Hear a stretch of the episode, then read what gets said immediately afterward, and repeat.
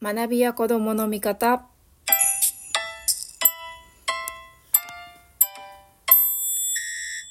こんにちは。子供の見方こと深松ひろ子です。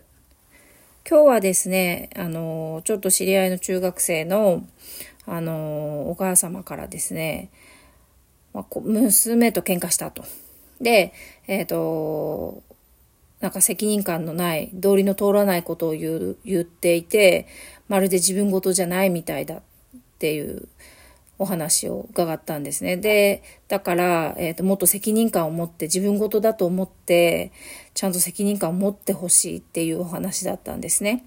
で、えっ、ー、と、お話を聞く限り、お母様のおっしゃることも、ああ、なるほどなって思うところも多かったですし、まあ、道理の通らないことを言っていたり、あと、じ、自分、当事者感っていうんですかね。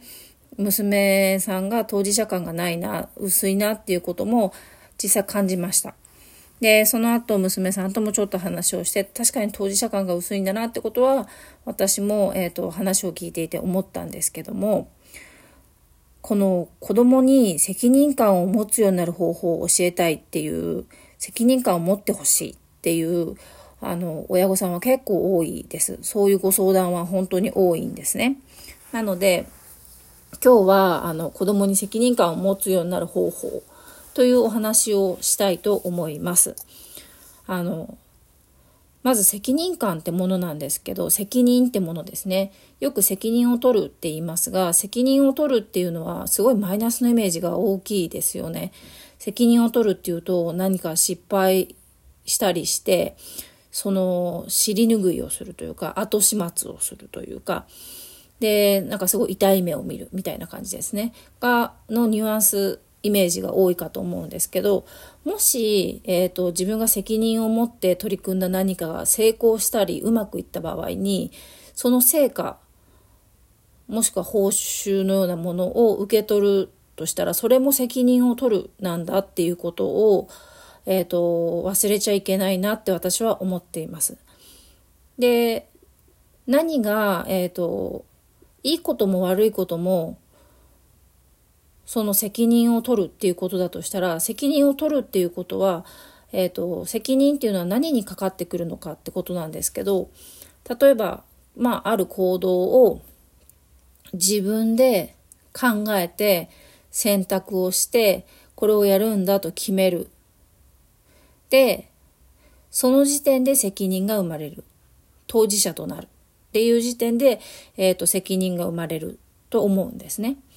で、なので、子供に責任感を持ってほしいっていうのは、えっ、ー、と、自分で、自分がやることの、えっ、ー、と、が、もし失敗したとしても、ちゃんと尻拭いができるような、失敗したとしてもちゃんとやるんだっていうような覚悟を持ってほしいっていうだけではないってことですね。なので、あの、もし、その、自分で考えて決めて、それをやるんだと決めて取り組む。そして当事者になって、それが責任であるっていうんであれば、子供にも同じことを求めない、求めることになると思います。なので、子供にしっかり子供の意見を聞いて、考えを聞いて、で、子供に考えてもらって、で、考えてもらった上で、やるのかやらないのか、もまたはどうやるのかの話し合いをして、で、子供が自分で自分はそれをやるんだと決めて実行に移した時に責任が生まれるわけですね。で責任っていうのは、えっ、ー、と、そこで生まれますから、その時点でもう生まれてる。だっていう話は、あらかじめした方がいいと思ってます。その代わり、えっ、ー、と、それだけ言うと、まあ子供もね、あの、いろんなところで責任責任って言葉は、責任感とかっていう言葉は耳にしてると思うので、ただマイナスのイメージ強いと思うので、その代わりこれをやってみて、うまくいったら、例えば成績が伸びたら、それはま、あの、100%あなたの努力の、あの、賜物なのよっていうことをしっかり認めてあげて、褒めてあげる。とかですね。で、まあ何だったら報奨が出るとかですね。あとは、もしそれで問題が起きたら成績が下がるとか、やって、この方法で勉強するって言って、あなた責任持てるの？って言って、えっ、ー、と、持てるよとかって言ってですね、まあやったとしますよね。それでも成績の成果が出なかった。ほらお母さんこっちのやり方の方がいいって言ったじゃないっていう風になったとしてもですね、それで成績が下がったとしても、成績が下がって、まあ痛い目を見て、あの、っていうで、成績が下がったら、その報酬はないのよっていう責任もその子が取る。どちらにしてもその子が取る。なので、物事にチャレンジするときに出てくる結果、いい結果と悪い結果というのがあると思います。で成功と失敗っていうのがあると思います。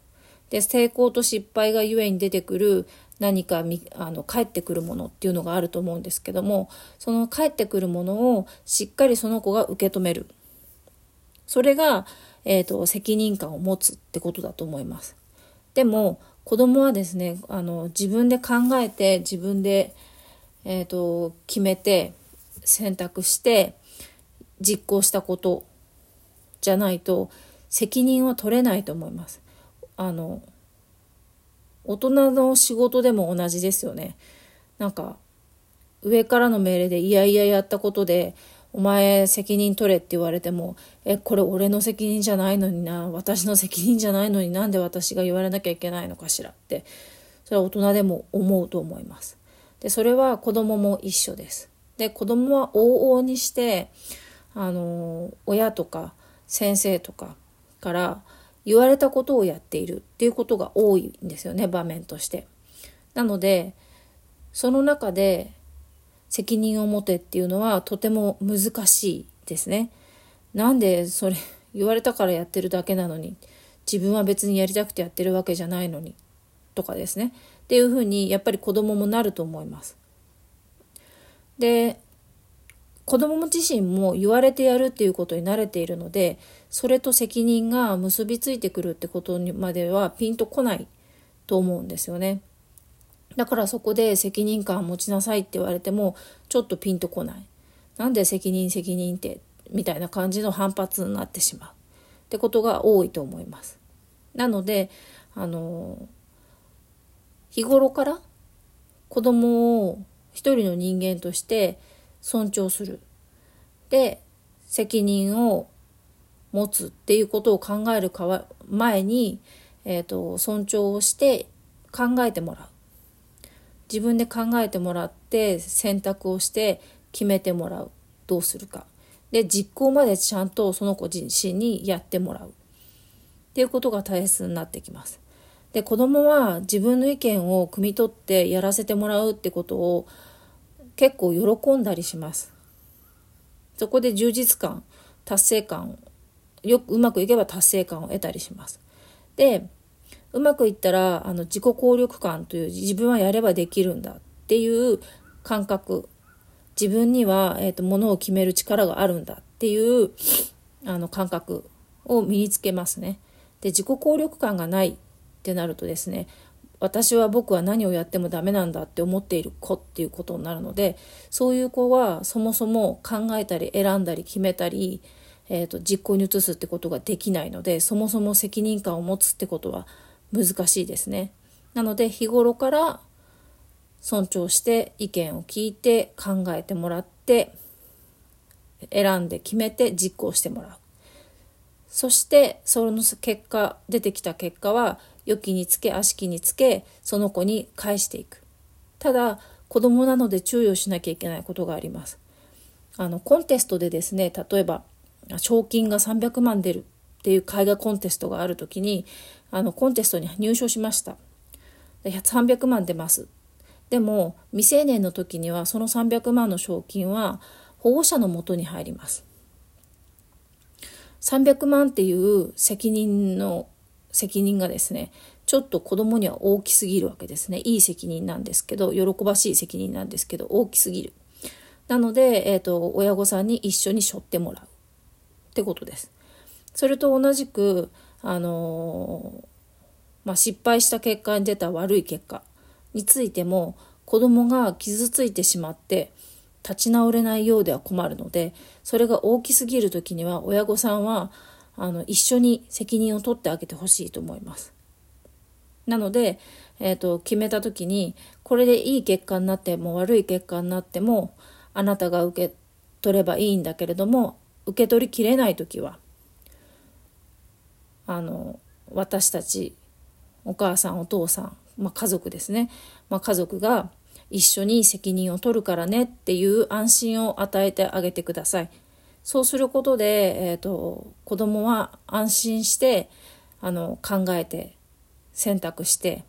決めて実行に移せると思います。その中で徐々に責任感っていうのは育ってくると思うので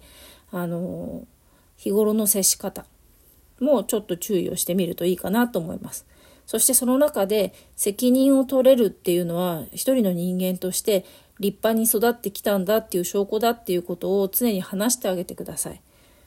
そうすることで責任感っていうものへのイメージがマイナスのものからプラスのものに徐々に変わってくると思います。私は責任が取れるっていうのは素晴らしい一人の人間として育ってきた一つの証拠だと思ってるので責任感っていうのを結構大切にしています。